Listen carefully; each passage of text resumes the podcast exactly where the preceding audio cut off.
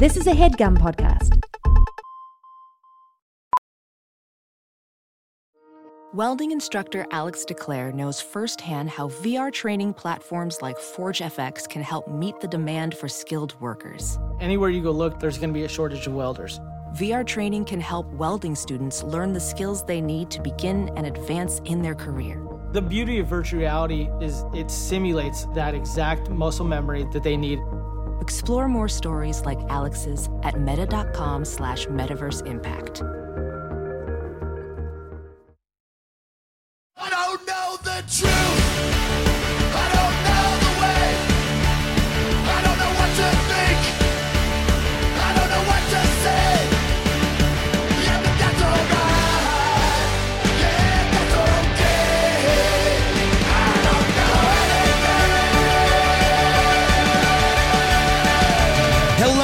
Welcome to Factually. My name is Adam Conover, and this week I'm doing an interview with a writer named Angela Chen. She published a wonderful book called Ace What Asexuality Reveals About Desire, Society, and the Meaning of Sex. And as you'll hear in our conversation, she does an amazing job explaining what asexuality is, how it works, and why it's something we ought to understand.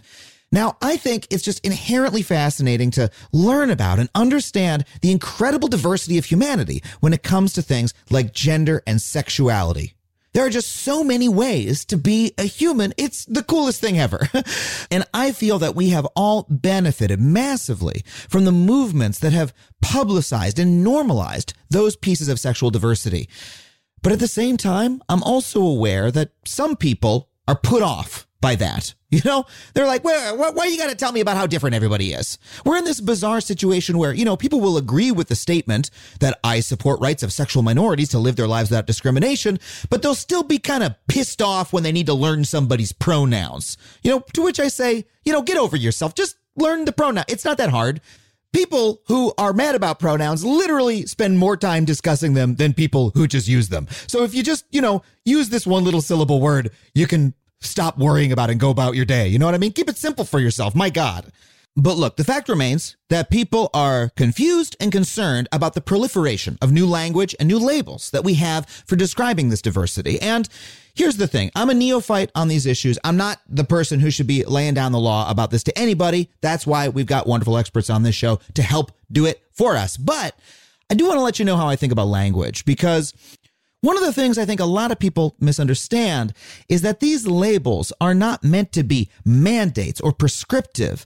Labels like these are tools, tools that we use to understand the majestic diversity of human experience and that we would be impoverished if we didn't have.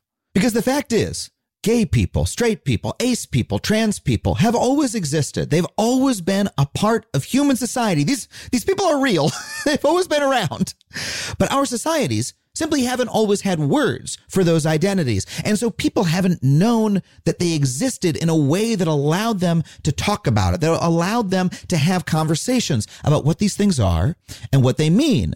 But here's the thing. Many societies have had them for hundreds or even thousands of years. In many Native American cultures, there's an identity called two spirit. The spirit can either be male, female, or intersex, but either way, they socially occupy their own gender category and their place in society. And this is a word with a long, long history. Likewise, on the Indian subcontinent, there's a long running tradition of the Hijra, which is similar to trans, and again, is an old, old word and social category. Now, the existence of these categories help people in those societies make sense of themselves, right? It helps them go, oh, wait, I'm this. There's a category in my society for what I am. Aha, I can adopt that and be that. And it also helps other people in that culture, in that society, understand them. Having a word for it is simply a basic way of saying, hey, this is a type of humanity that exists so that you can go on and have a further conversation about it, interrogate what it means, and have a conversation with the person in your life who identifies with it. By contrast, if you don't have that word, you can't even begin to have that conversation.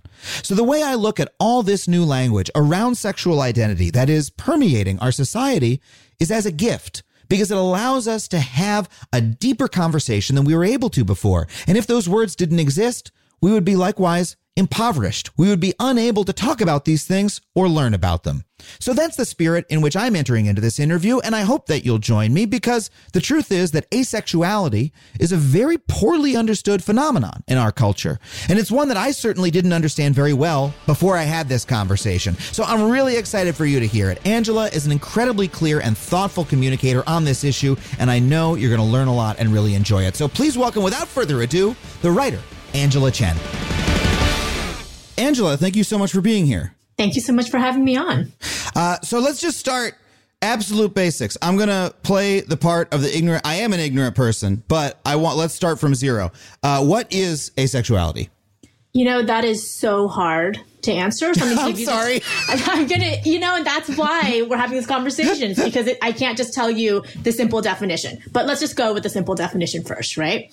So, in asexual person, it means you don't experience sexual attraction. So, when I say that, like, what comes into your mind? Like, what do you think it means when someone doesn't experience sexual attraction? Uh, I guess I would I would think about the emotion of physical arousal and the physical response that one has or that I experience. I would say they pro- probably don't experience that. They don't get horny, is what I would say. Does that? that yes that and sounds... yes and no. okay, yes. good. Because I'm embarrassed even saying that because I said that and I'm like, that's so stupid. no, no, no. I, I totally get it, and you're not far off. I, but okay. it is it is a little bit different. I think the way I would put it is that ace people don't get horny for other people. So there's actually a difference between libido and sexual attraction. So libido mm. is hmm. kind of like you just want to have an orgasm and you have that feeling um, like ah. of wanting sexual release. And you can have that when no one else is around. Like sometimes people just get horny and it's not about I've someone. done this before. Yes, yes. Most people have, right? And so okay. ace people can have a libido. Some do, some don't, but some ace people masturbate, for example, and they do sometimes want basically to have an orgasm. But sexual attraction is basically horniness directed toward an object, toward a person. So even if mm-hmm. you maybe sometimes want to masturbate, ace people don't feel sexually attracted to other people. You know, I have people who are not ace, allo, and they'll be like, oh, like I just saw that person and immediately like wanted to have sex with them. And I'm just like, I don't know what you're talking about. Like that just does not compute for me. But, and the, here's the key thing. A lot of ace people still have sex because there's so many reasons to have sex that are not related to just being sexually attracted to people. Oh. Right? Like this is not an ace thing. It's like people have sex because they're bored. You have sex because you want to feel sexy. You have sex because you're feeling insecure and like, you know, make you feel better about your body. And I think that's one of the reasons why it's so hard to understand asexuality. One, it's like, why would you call people who have sex asexual? But two, for a lot of people, we don't realize that there's so many emotional reasons to have sex. And so we think we're not asexual when maybe we are. Does that make sense? I know I threw so, a lot there. Yeah, no, it, it does. But what you're describing is a very subtle thing. Like another reason to have sex might be to please someone else. Right. Uh, be, because you know that that person wants to have sex and you want that person to be happy and to, and to feel something that they want to feel. Um, so what you're describing is, uh, it, it seems like a, a very subtle thing in a way, or it, we have to get really close on the definition of it. And it strikes me as something that might be hard to even identify in oneself. I know you've written about your your personal experience with that. I, I wonder if you could share that with us. Yeah, absolutely. So I do want to say that there are people who are asexual who are sex repulsed. So they're the ones who are like, I always knew I was different. I was not interested in sex. It was just something that I like something that I knew that I didn't want to do. And I totally get that. But that wasn't the case for me. You know, I actually came across the definition of asexuality sometime in my teens, the correct definition. And I was like, okay, great. And I just never thought about it again. It didn't make me think that I was asexual. I hadn't had sex yet when I was 14, but I had crushes on people. I had a physical type. I could talk with my friends about who I thought was cute. I assumed that one day I was going to have sex. It seemed interesting to me. So how could, how could it be that I was asexual? And all of that is like I've, I've now realized like all of that is different from what sexual attraction is. But because I could just essentially blend in and use language the same way and talk about hotness the same way, it actually hid my own asexuality from me. And you're right, that's it's so subtle because sex is so bound up with so many other things. And we don't talk about it in that in like bodily specific ways that's necessary for people to understand oh what actually is attraction am i feeling sexual attraction am i feeling just emotional attraction it's also nuanced no, I, have got a lot that I want you to break apart, and and thank you for indulging me in that. But I want to ask first. You said uh, you talked about people that you found cute, um, and so could you break apart how that's different from sexual attraction? Because to me, that sounds like the same thing. Like, oh, that person's cute. When I say that, it means I want to have sex with them. Right. And so, I mean, I think a lot of what I write about in my book is about language because we use words in so many different ways, but yes. we don't realize we're using them in different ways. So ACEs basically, we talk about sexual attraction and we talk about aesthetic attraction, which is basically mm. you find someone attractive, but you don't want to sleep with them. So the example I always give is maybe you are a straight woman and you think that like Gigi Hadid is more beautiful looking than Bella Hadid. You know, you can you can be so straight and have a type of someone your own gender and not want to sleep with any of them, but you can be like, "Oh, I prefer redheads anyway." Does that make sense? Yeah. Yeah, I I find uh, George Clooney to be the most attractive movie star, male movie star. I love to look at George Clooney.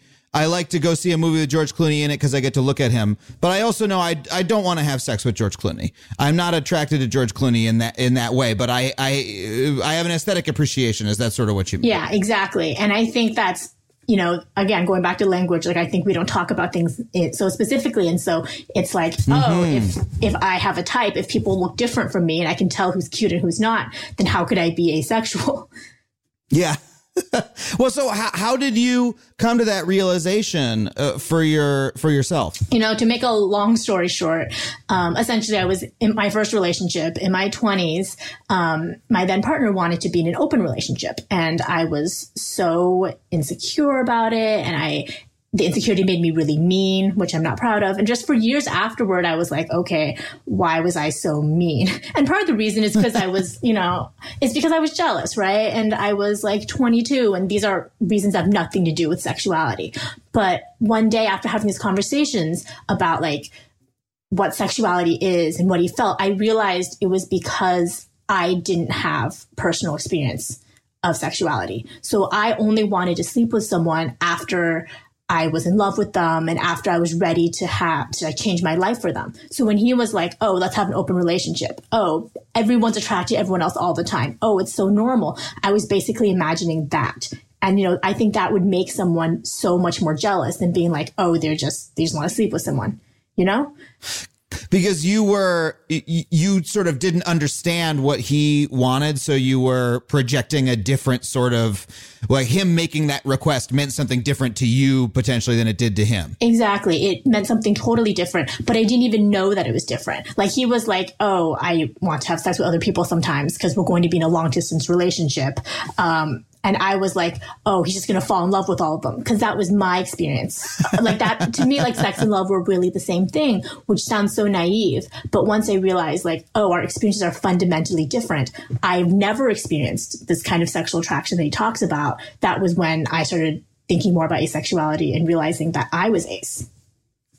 Yeah. And you write about, uh, the experience of still wanting to be loved and wanting to be needed and having all of those emotions that one has about relationships. Can you just speak about that division at all as well? Just again, help us separate out those pieces. Yeah, absolutely. So asexual doesn't mean you don't want relationships. There are some people who are aromantic um, and they you know aren't interested in dating or romantic relationships.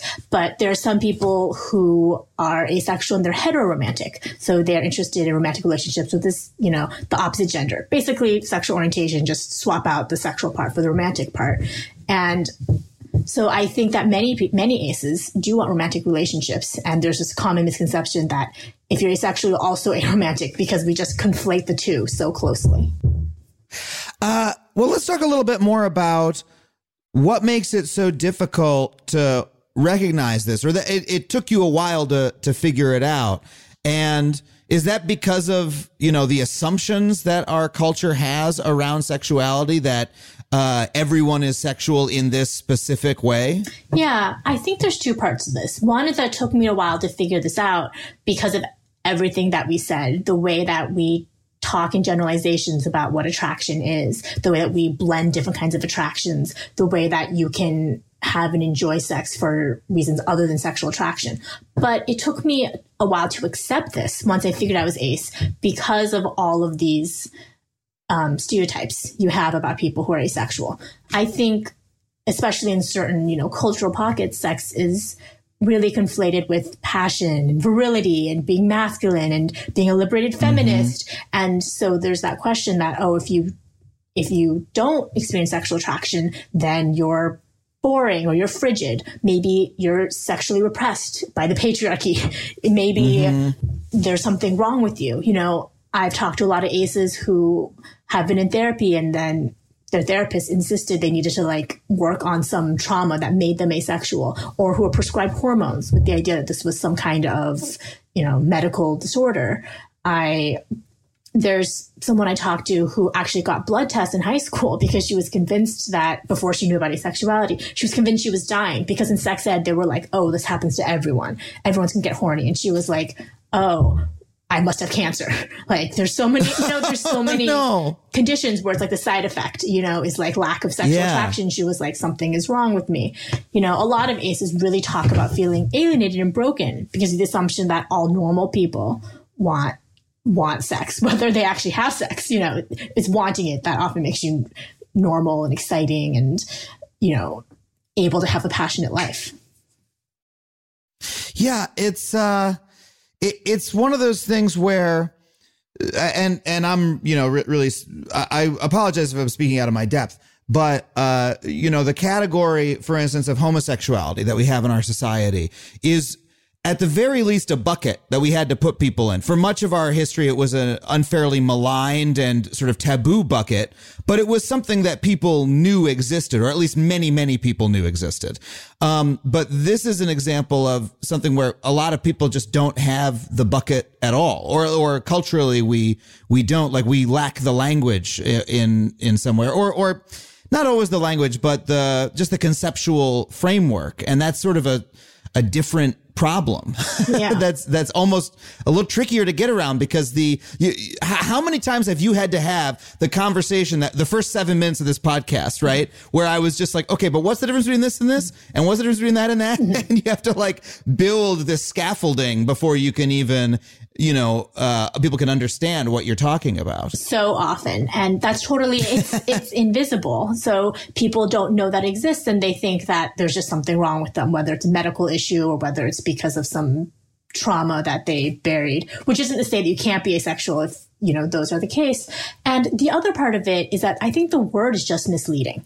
You know, if I mm. were, um, if I were younger and if asexual was an option on those surveys that you take, which most of the time it isn't, but if it was, I would never have put that I was asexual. You know, like it's, it's kind of what I was saying. Like if I'm someone who is not repulsed by sex, how would, why would I think of myself that way? And I think that's why so many of the numbers on how many people are asexual are so flawed because people don't know what it means. And, you know, yeah. even since publishing my book, people have reached out to me and be like, Oh, I thought I knew what it meant. You know, I'm part of the queer community and I'm, you know, pretty up on this kind of, you know, conversation, but this is the first time I've seen it described this way. Maybe I am ace.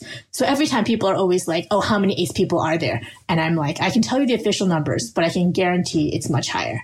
Um, just as one example, I have a right. friend who realized she was asexual because she was reporting a story about how the asexual community was responding to an ace character on Bojack. That is so meta, but it just shows that, you know, Bojack Horseman has an ace character. Like that character yeah. itself raised the number of ace people there are in the world. Wow.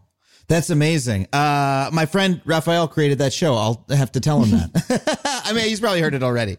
Um, but, uh, that's amazing. Um, let, let's talk about the community aspect of it. How long has, you know, there been something that you would call the asexual community? And I'm really curious about this definition, right? That you said, you know, people come to you and say, Oh, I, I didn't know what it what it meant. Does the definition is is the community coming together, sort of creating a definition in a way? Like, how does that process work? Yeah. So, you know, there have been people who we would today call asexual for a long time. It's not like of course. we invented asexuality, but the modern like actual movement began in the early 2000s. And that's, and it started on a listserv. So it's very much, wow. you know, story of the power of the internet to bring people together to yeah. talk about their experiences. And that definition I gave, you know, not experiencing sexual attraction is kind of an early definition that these people in the 2000s, these activists, um, built together because you can totally see asexuality meaning something else. You can see asexuality being tied more to behavior. You can see the word maybe meaning like being sex repulsed, but it was really focused on attraction because that's the way that other sexual orientations are, right? You know, being homosexual, being heterosexual, they're tied to sexual attraction. So being asexual, it sounded like it made sense because it was also tied to sexual attraction. But then it becomes this weird thing because ace people have to explain what sexual attraction is, even though they've never experienced it. and then they have to be like, I don't experience this, but it's also okay. There's nothing wrong with me. So it just, it gets complicated, you know? But yeah. absolutely, like the early community, you know, was very much facilitated by the power of the internet, which is good and bad. It's good because it helped create a community. I think it's bad, or rather, the downsides are that sometimes people unfairly are like, it's an internet orientation. It's, you know, I, and look down on it, which of course isn't fair. Yeah, and, and, it's a messy, difficult process uh, for you know in those communities figuring out what those what those definitions are. Um, yeah, is there? Uh, how is the asexual community uh, situated? Would you say within the larger queer community? I fully believe that aces are queer, and you know the mm-hmm. LGBTQIA, the A stands for ace. But I think that my opinion aside, um, there's still questions about this.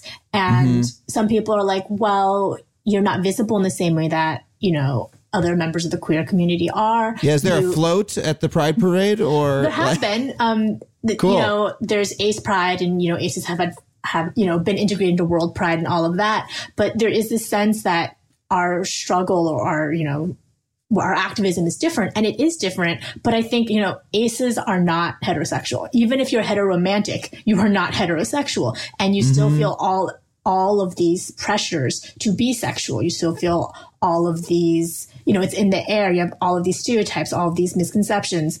Um, consent can be really tricky to navigate if you're ace. And so aces are queer. We are outside that heterosexual norm. You said that you believe we know how many aces there are, or at least on a survey. How, what what are those numbers, and you, where do they come from? So I think the most common number is about one percent, and this is from this 2004 study of men in Britain.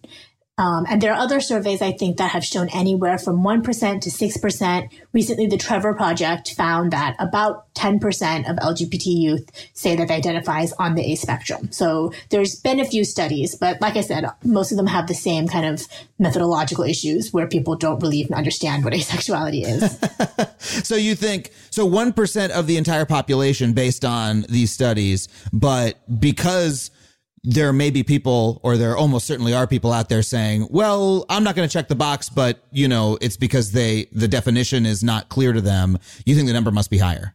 Right. I definitely think the number must be higher. Well, let's talk a little bit about the state of scientific research on asexuality. Uh, I know you're a you're a journalist on this subject. What what is the research that has been done? Is this a topic that science has been investigating? This is a topic that scientists have been investigating. And I just want to say there's a difference between research on asexuality and research on desire disorders. Like, you know, there's mm. a hmm. long history of research into, you know, why aren't people horny enough? And, you know, comes at it from a perspective of thinking that is a problem. But talking specifically about research on asexuality, there has been some, though there's not a lot. And again, there's also this challenge in doing this research because asexuality is so broad. So you have people who are celibate, you have people who are not celibate, you have people who are sex repulsed, you have people who have a lot of sex. Um, and then I think that makes it hard for scientists because it's like, if you include all of them in this diverse experience, then is this somehow confusing or muddying your results? So I think that's mm-hmm. like an important thing to think about. But, you know, I think one of the really important studies showed that asexuality is not a is not a sexual dysfunction. Essentially, what they did is that they had some self-identified ace women and self-identified and self-identified non-ace allo women, and you know they showed them erotic imagery, and then they asked them, you know, how much, you know, like how attracted did you feel, and they also did um, measurements of vaginal arousal. And the results were basically the same. So it's not like people who are ACE have trouble getting sexually aroused. Anecdotally, talking to a lot of ACE men, most don't seem to have problems with getting erections. They don't have problems with erectile dysfunction. So I think that's one thing that's um, really interesting to me.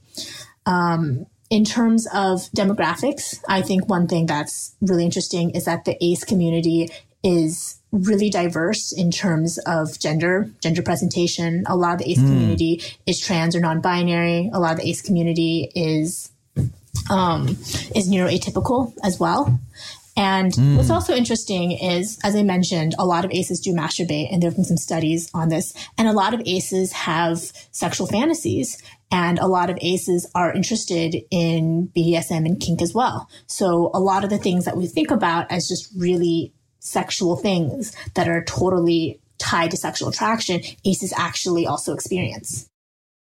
That's really fascinating. Uh, but tying that into what you were saying about trans folks, uh, people on the neurodiversity uh, or who who identify, I suppose, as neurodiverse, is there's I feel a broader story in our society where uh, attributes that were previously categorized as disorders, we are seeing more as differences between people that are value neutral, um, and differences that uh, should be accommodated or, and or embraced. Uh, and I wonder if you could speak to that specifically vis-a-vis asexuality. That's absolutely true. So in the DSM, which is essentially the big manual of psychiatric disorders, there has long been a disorder that essentially sounds like asexuality. You know, right now they call it hypoactive sexual desire disorder and they have male and female forms. And so for a long time, asexuality or that experience has been seen as a disorder, has been seen as something that is a deviation, something needs to be fixed in the same way that homosexuality was also once in the DSM and wasn't dropped until the 1980s or so. And now I think definitely there is more and more acceptance that that having low desire or not experiencing sexual attraction, it's not necessarily a disorder. It's not necessarily something that needs to be fixed. It's not inherently something wrong with you. It's just another form of human variation. You know, some people have very high sex drives and experience a lot of sexual attraction. Some people are just different. And I think that kind of acceptance yeah. is great. Now, there obviously is still such a thing as sexual dysfunction, right? Uh, or is there a version of this uh, disorder that you mentioned, hypoactive. Uh, I forget the rest of it. Um, but where for some folks that is a problem that they have in their lives. Oh my gosh, I, I wish I felt this way, or there's, you know, where they experience, uh, something that you know they they would like to have fixed. Um, that is there is there a division that we can draw there, or how do you think about that? The way I think about it is really sociological. You know, people ask me this all the time. You know, how do I know like what is the boundary between asexuality as an identity and between me having this kind of disorder? And for, Thank you. That's a much better way to put what I was asking. Thank you. Yeah, and for me, to me, it's like how do you see yourself and what does this quote unquote disorder mean to you? Because a lot of people who now identify as asexual were once people who were diagnosed with a sexual desire disorder and they were given hormones or they were told to go to therapy. So the lines are definitely blurry, right? And the truth is maybe I could identify as a non-asexual person who has some kind of you know, desire disorder, not sexual dysfunction, because that's different. That's about arousal, but just like right, a desire, you know, issue. And so for me, I think it's all about how do you, how do you see that? Because do you see this as a problem? Do you see this as something that needs to be fixed? Or do you see this as a form of human variation? So I think these are, these are social categories, right? And you can flip between one and the other depending on your attitude. Another thing I want to mention is that actually in DSM, they have two exceptions. So one, they talk about distress. So kind of they basically say, oh, if you're distressed by, you know, your lack of sexual attraction, then you have this disorder. If you're not, maybe you're asexual. But that doesn't make sense because you can be asexual and distressed about it, not because it's a disorder, but because, I mean, just because there's prejudice and stuff, Yeah. right? Like you can be gay and, and have mental health problems, not because being gay Yes. is bad, so on. And the other thing is that they actually have something called the asexual exception, which basically says if someone is asexual, do not, you know, diagnose them with this hmm. disorder. Like if someone identifies as asexual. And I'm glad we have that. But it also, it, it seems weird philosophically, right? It's like saying, okay, if someone identifies as homosexual, they're fine. But if they experience same sex attraction, then maybe diagnose them with this disorder, right? It's like, is it a problem or, or hmm. is it not? You know, I think there's room to think a lot more critically and about to what extent, you know, we should be making the borders that we do between the condition and the identity. Yeah. Well, it's it's it's difficult because you're talking about you you're getting down to a really granular human level. Like at the end of it, it's like okay, you need to really talk to the person who, you, you're treating and understand how they feel about it and how they situate themselves in the larger world and and the context of their life and how exposed have they been to these ideas and etc like it's it's very very messy humanness at the end of the day. Uh, and it's the sort of task that a manual often seems like it could never be up to. Absolutely. And I think that that's one of the conversations that happen when we talk about desire drugs. So in the past five years, the US FDA has hmm. approved a couple of drugs that essentially are for women and they're essentially supposed to make women more horny and raise their libido and help them experience more sexual attraction. And I think for me, I'm not categorically against these drugs. For me, I think the issue is when someone a woman goes in and wants to be prescribed them and the doctor is like oh you you clearly have this condition. Let me give them to you instead of being like have you considered that this isn't a problem? Have you considered that maybe you're mm-hmm. asexual? To me it's about like education right? It's about it's about Yeah. the fact that asexuality is so invisible that we still consider you know this experience to be a disorder. So i'm not like ban any of these drugs. Well right now i don't think they work very well. The science on them is not very good. But theoretically if they worked i wouldn't be like you need to ban them. Like people should never try to change their Yeah. you know, it's more like why do you want to change it? Like what forces are making you feel like you have to change it? Because that person going to the doctor saying i have this problem i don't feel this way and i feel that i should at the very least should be alerted to the fact that this is a part of human variation that they could choose to identify as and come to that realization themselves or not. At the very least they should have that opportunity Right. And there's so much you can do just at the subtle le- level of language. Like with these drugs, like what if they were marked as sexual enhancers instead of, you know, sexual fixes, right? That enhance is something that, you know, you want to make it better instead of assuming that there's something wrong with you that you need to become well. But of course, so much of the marketing around it is about how this is destroying your life and you need to be normal. And once you're normal, um, with this Yeah. drug, everything will be fine. Yeah. There's a lot of parallels, I think, to to neurodiversity as well in terms of how we think about what is it what is a difference versus what is a deficiency versus what is a disorder and how do we think about those how do we think about those drugs um, uh, in that context as well Absolutely. And, you know, when we talk about neurodiversity, you know, we've stopped thinking about it for the most part as a deficiency. And we, I think we've started thinking about it as, you know, what can these different points of view tell us um, about the world? And I think that's absolutely true for asexuality too. You know, it's not just like we're aces are like quote unquote normal people who have something missing. Like I think we do see the world differently and in interesting ways that maybe allo people just don't see it. Ooh, okay. I got to ask you about this. This is a really great avenue, but we got to take a really quick break. We'll be right back with more Angela Chen.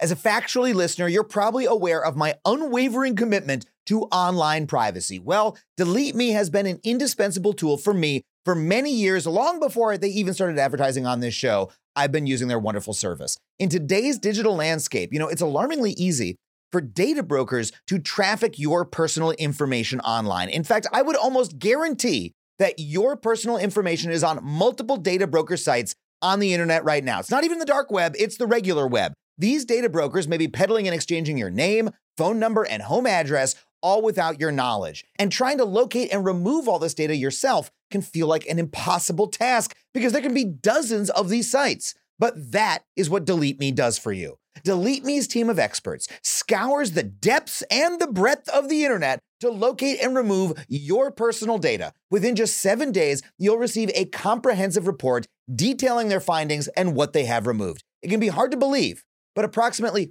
41% of Americans find themselves vulnerable to various forms of online harassment, and this means doxing, scams, and even identity theft, all of which pose significant threats to your financial security and could potentially derail career opportunities. I mean, I used to get weird people calling my cell phone all hours of the day or night until I signed up for Delete Me and it cut it right out. So, if you want to safeguard yourself like that and live with a peace of mind that experts are hunting down and removing your personal information every three months, then check out Delete Me. Go to joindeleteme.com slash Adam and get 20% off for all consumer plans with the code ADAM. That's joindeleteme.com slash Adam.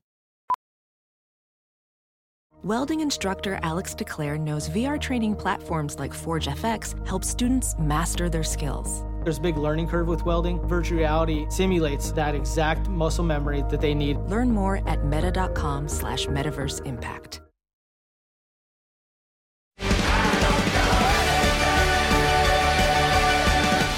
Okay, we're back with Angela Chen. So right before the break, you were saying that uh, you feel that uh, aces have a view on sexuality that perhaps the rest of us could benefit from, uh, and I love that. Please elaborate on that. I mean, there's so much. So earlier I was talking about how aces separate romantic orientation and sexual orientation, right?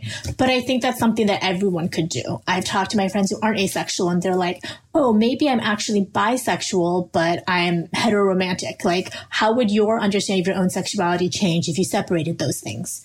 Or another one that I like to think about is I think asexuality really helps us question what exactly is the difference between platonic attraction and romantic attraction.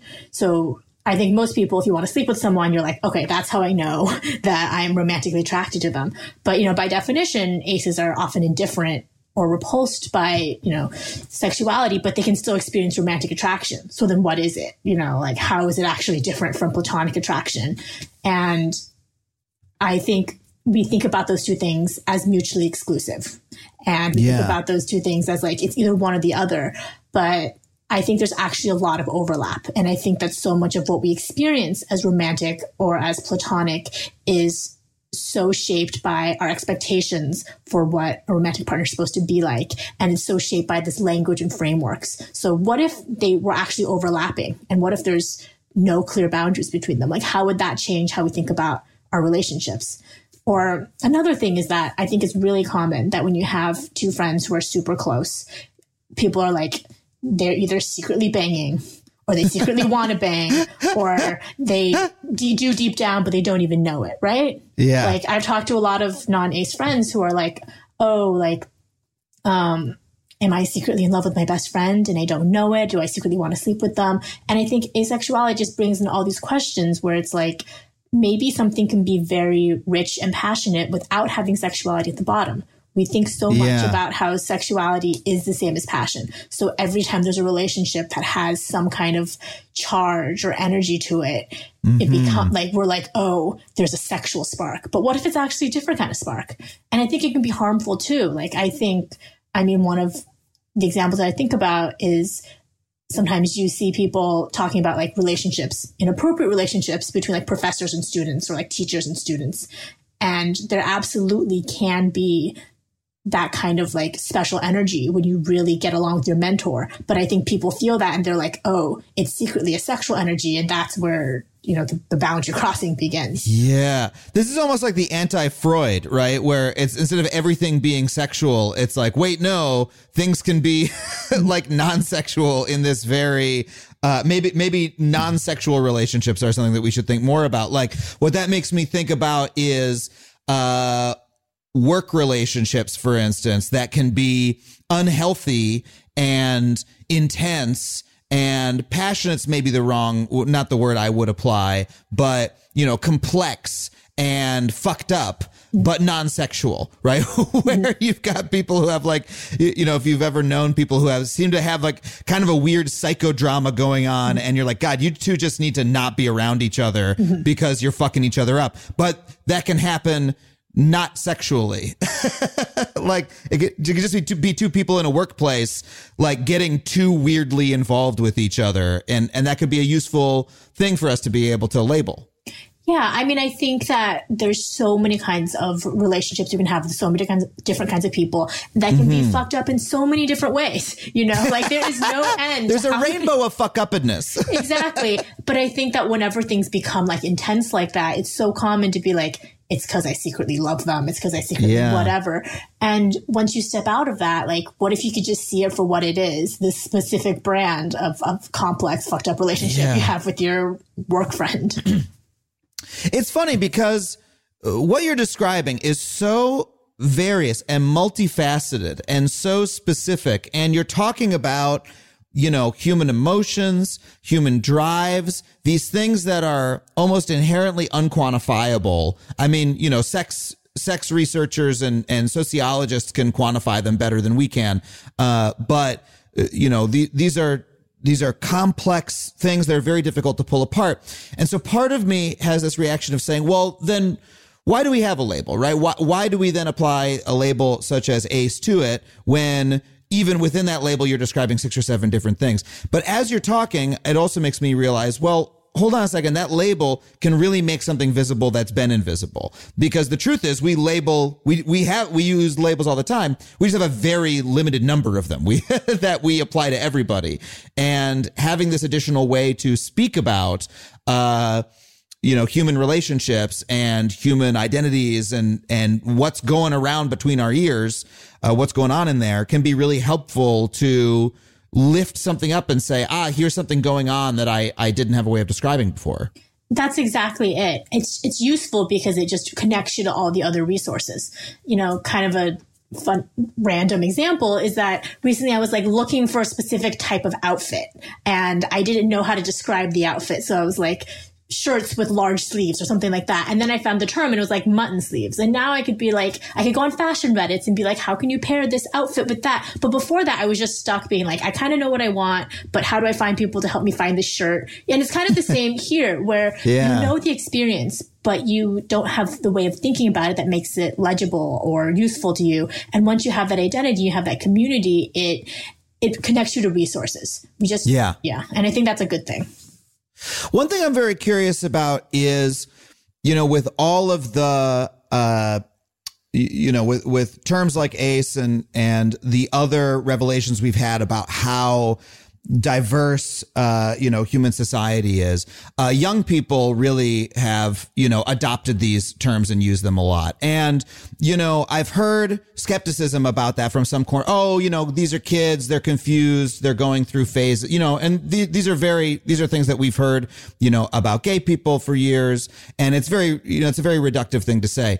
Um, on the other hand, I do remember being 15 years old and it being like, Hey, uh, you know, it's very, very confusing time. You're, you know, you're, you're brand new feeling all these different feelings. Things are very unsettled. And then they, you know, they do sort of settle down in a way. And I wonder how you view that. Like, do you view this language as a tool that uh, the way, the way you're talking about it makes me think, Oh, is this a tool that, you know, young people can use to figure themselves out, uh, et cetera? I don't know. How do you think about it? It's absolutely a tool. And, you know, I get this question a lot. Uh, You know, like, is my child just too young to know whether she's ace? Like, she's 11. How would she know? And I think this connects to my feelings on orientation identities in general. I think people think about phase as this derogatory term, you know, using a pejorative. Mm-hmm. She's just going through a phase. But what if we thought about fluidity? What it, I think people are sexually fluid. Sometimes you might be more attracted to one gender or the other, or experience more sexual attraction or less. What if you're ace now and you're you decide you're not ace later, or you're ace now, you decide you are ace later. I think. Yeah. it- What's the I- problem with that? yeah, I think all of it should be a tool and a way of describing what you know is true of you to the best of your extent now, instead of being this thing that you have to like be locked into and Yeah. like decide you're never, you know, like once you're like, I have to pick one identity and I can never change. And, you know, that puts so much pressure. What if you can just slip between identities and everyone should, and that should be fine. Yeah, and that's a useful thing to know about yourself. I mean, if a young person is saying, I'm ace, and you're wondering, well, is that going to change? Yeah, uh, maybe, but the per- but the person right now is saying this is what they are. It is true of them now. Uh, and you know, maybe maybe they shouldn't go get a tattoo with it on their face because you know be aware that of the fluidity that you're talking about.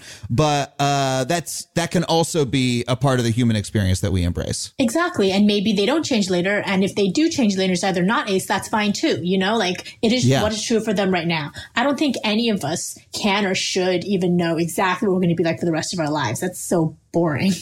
Yeah by the way, you can get a tattoo on your face if you want. I'm not down on face on face tattoos, and that's fine. You could like, oh, what you you know what you could do is if that happens, if you do uh, decide to change later, just put an F in front of it, and then it says face. Exactly. And then your face tattoo says face on it, and everyone will know what they're looking at. Uh, yeah, um, I did. Uh, go, please go for it. Oh, I did want to add one thing, which is you know it is totally true that a lot of young people identify as ace, and I think that a lot of older people are just just don't have access to it. But I've definitely met people who are married and have children and are like, oh, I'm in my 40s and I started realizing that I was ace. So it's not, it's not like young people are more likely to be ace. It's more like young people are more likely, again, the internet and everything to have access to understand being ace. Yeah. Tell me about, uh, so you know, one thing that that occurs to me is a person who's married with children, and then one of the partners says, "Oh, I'm ace." That it could be a complex thing for the other partner. I wonder if you could speak on those sorts of partnerships and yeah, what they what they look like and and what are the uh, yeah what are the challenges and what are the what are the joys.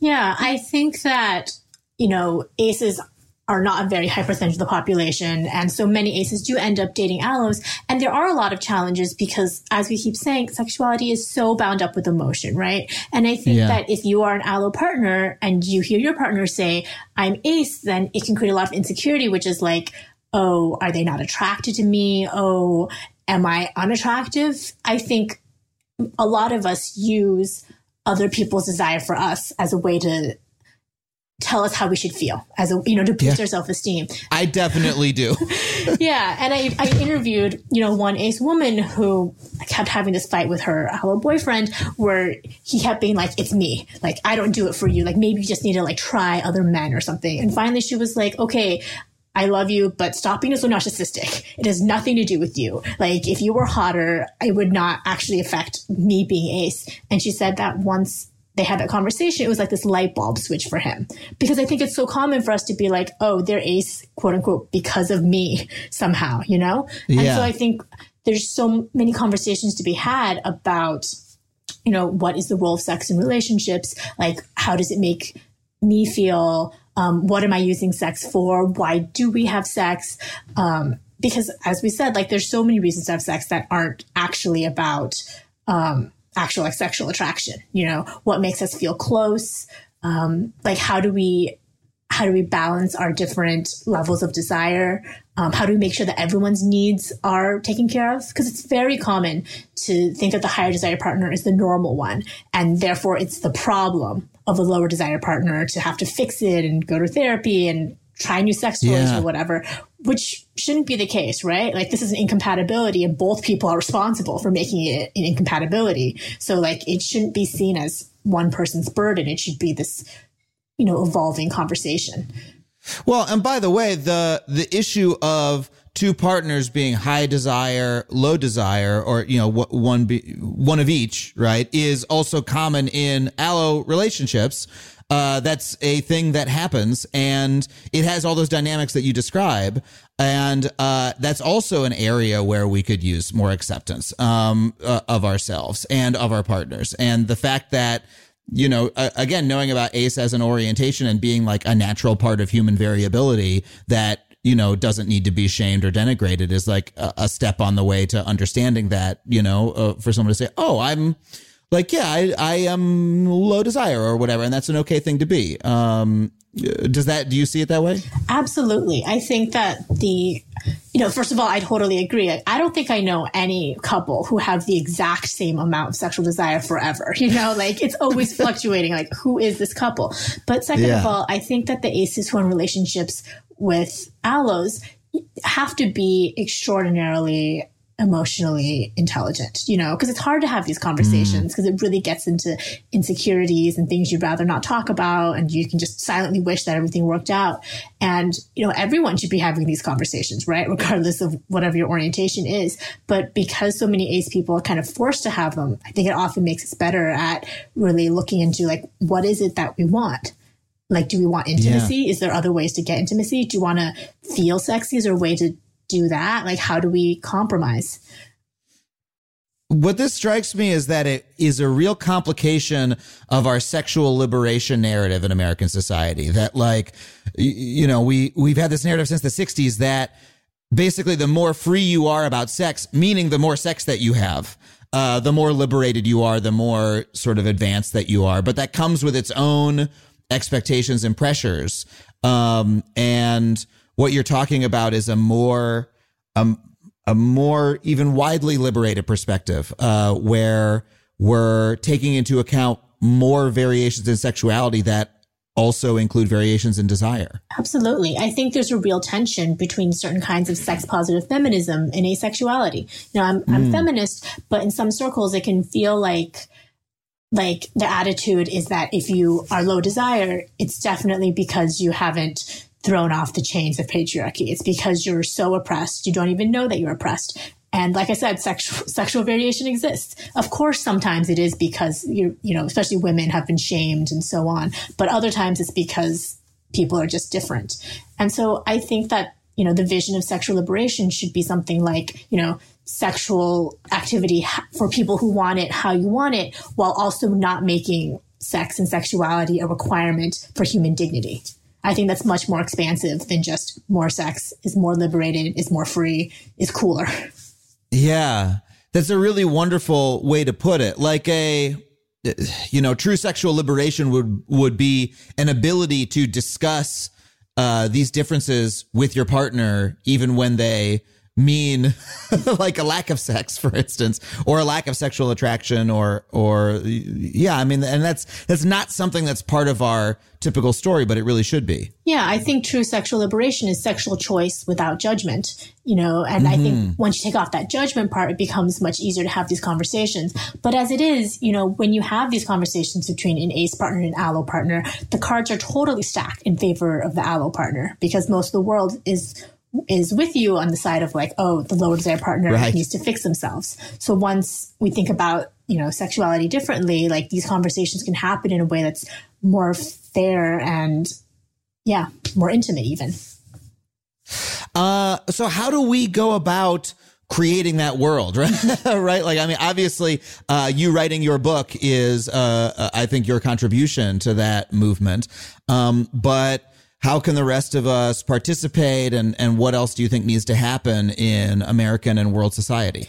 I think there's a lot of things that can be done both at the personal level and at the structural level. So more structurally, you know, having asexuality discussed in sex ed would be huge. Like I told that story of that person who thought that she had cancer, you know, because no one ever talks about sex- asexuality and sex ed. Having asexuality be a part of those consent conversations. You know, there's so many orgs doing good work when it comes to, you know, how to talk to your partner and, and, you know, talking about sexual assault and sexuality and feminism. Like asexuality should be part of that. Having more ace characters and, uh, you know, mainstream media. And when I talk about ace characters, I really want the storylines to be um, to be rich and to go beyond ACE 101. Right now, mm-hmm. ACE 101 is still necessary because otherwise no one understands, you know, what it is. Yeah. But there's so much more. Like, how do you ace people or people who are aromantic, you know, how do they relate differently? How do they see relationships differently? Um, how might they parent differently? Or, you know, how do you parent if you don't want a romantic partner and are asexual? Yeah. You know, there's like so much richness there. It's not just, like, oh, go ahead.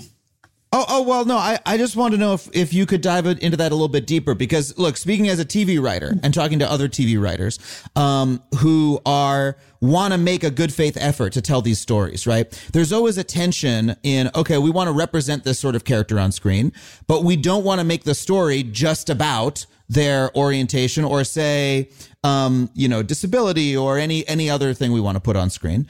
Um, but then if we don't make it about that in the case of asexuality, well, how does the audience even know that this is an ace character if we're not telling that story? And how do we get past that 101? So I, would love if you could just, uh, uh, you know, elaborate on, on that thought. Like, what is it that, that you would like to see? Yeah. So, you know, I interviewed a writer who said that she was told by agents that, quote, asexuality won't sell because people think it's boring. and I think that when people think about, you know, what it means to be an ace character, what they imagine is someone who's like, always being like just like conflicted about their own asexuality, you know, like their like mm-hmm. their personality is their conflict over their identity. But I think it should be more about how they perceive the world. So, for example, in the last part of my book, I profiled um, David Jay, who's the founder of Aven, a big ace um, a big ACE website, an advocacy group, and it was about how he built a three person family. So he is in a three person family. There's a couple who are his platonic co parents, and they're the biological parents of a child, Tavi, and he is um, he is Tavi's father as well, legally too, because in California, you know, three parent marriage, three parent adoption is legal and they all live together. And that's mm. such an hmm. interesting way of thinking about you know, family and what family means and what it could look like, especially if you are aromantic and asexual. And I think that's an ace story. That has nothing to do with him being conflicted about his asexuality. And right. I, um, I expanded that into a story for the Atlantic and it got picked up at Good Morning America. So like clearly like the appetite was there, you know, like we just have to think about ace stories beyond like you feeling bad about your identity. It can be about like, how did your identity inform the choices you make in the world and the vision mm-hmm. you have for mm-hmm. what the world could look like. This is a, a, a version of Modern Family that's a lot more interesting. I like that show, but you know what I mean. Mm-hmm. It's like uh, we can go a little bit past that show. It's ten years old now. Uh, that's really that's really fascinating. Thank you for that. Um, for folks who are listening who are uh, want to learn more about uh, Ace Identity um, and are maybe having some of those questions themselves, where do you consider they look other than your wonderful book, which is called Ace? Right. So there's another book called The Invisible Orientation by Julie Sondra Decker. That's great. There is the Aven website, which is asexuality.org, very easy to remember. And one place that I always like to suggest is this group blog called The Asexual Agenda. And they write about, you know, it's very chatty, you know, it's not like academic and and jargony, but they write about a lot of ace topics in and t- they write about the ways that asexuality intersects with societies, like what we've been talking about, like asexuality and feminism, asexuality and yeah. dating, asexuality and relationships.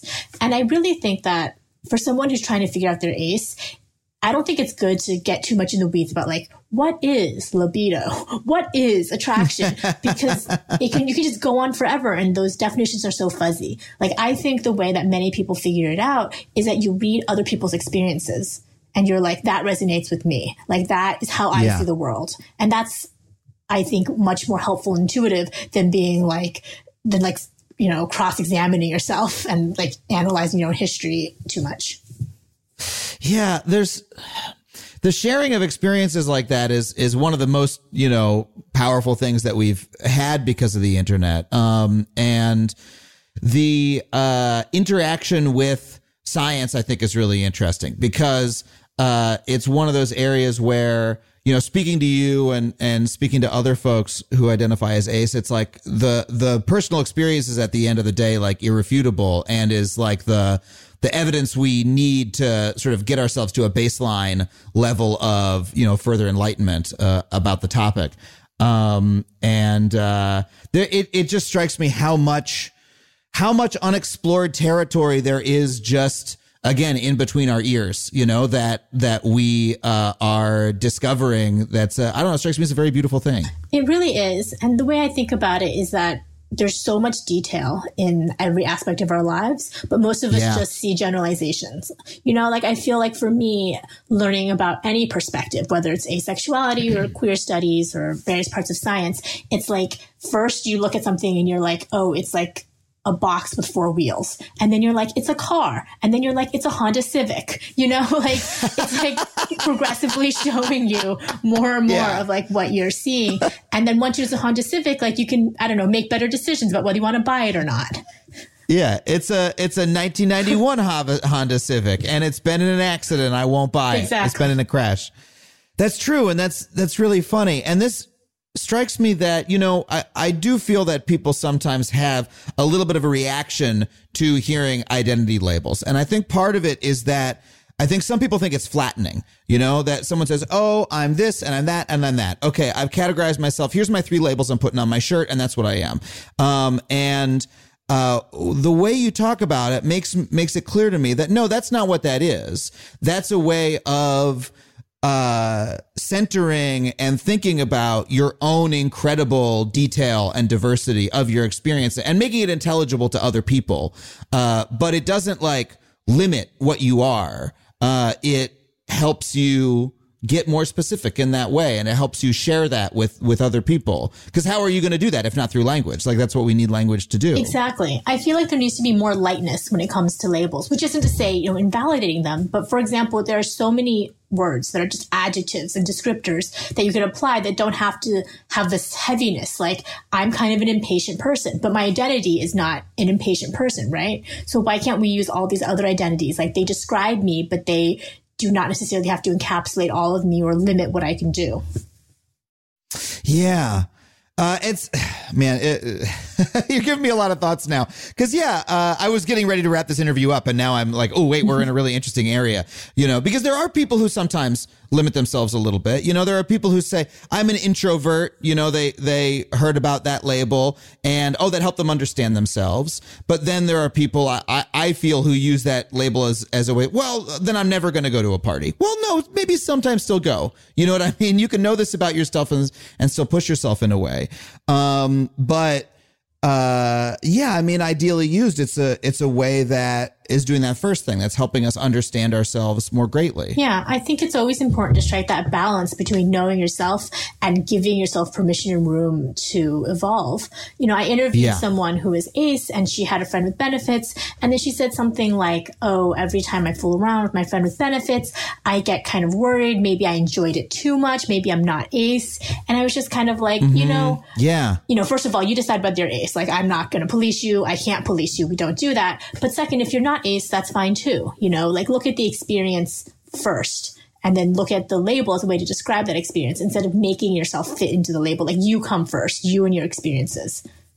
Yeah. Yeah. The label is there as a tool for you to help understand yourself. And if you change, that can be a wonderful thing. And you can use a new label or you can take the label off and not replace it with anything. Um, or you can keep it on and say I was a little bit different that day. Exactly. You know, it's it's like if ACE or anything becomes a set of new rules you have to conform to to gain acceptance, then in some ways I feel like we have failed. You know, I yeah. it shouldn't be a set of new rules that just replace the old rules of you know heterosexuality or whatnot. It should be something that helps you um, helps you be more yourself with the understanding that yourself changes. All of us change. That's a really beautiful vision. So, so we're because uh, all we want to do is use language to try to express the incredible multivariousness and detail and fluidity of our own like selves, which is ultimately all we are trying to do with language in the first place. Exactly. That's very beautiful. Angela, I can't thank you enough for coming on the show to talk to us about this. This has been wonderful. Yeah, and thank you so much for having me. I've really enjoyed this conversation.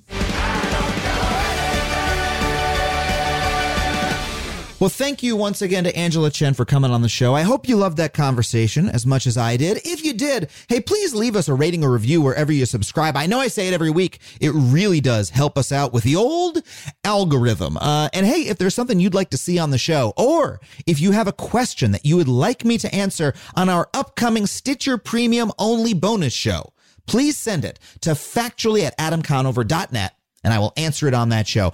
I want to thank our producers, Kimmy Lucas and Sam Roudman, our engineer, Andrew Carson, Andrew WK for our theme song, the incredible PC creation company, Falcon Northwest, for building me the unbelievable gaming PC that I recorded this very episode on.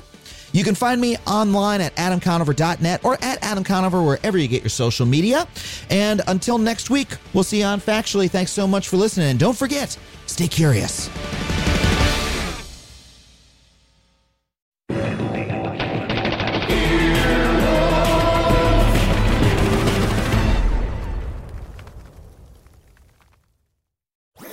That was a headgum podcast.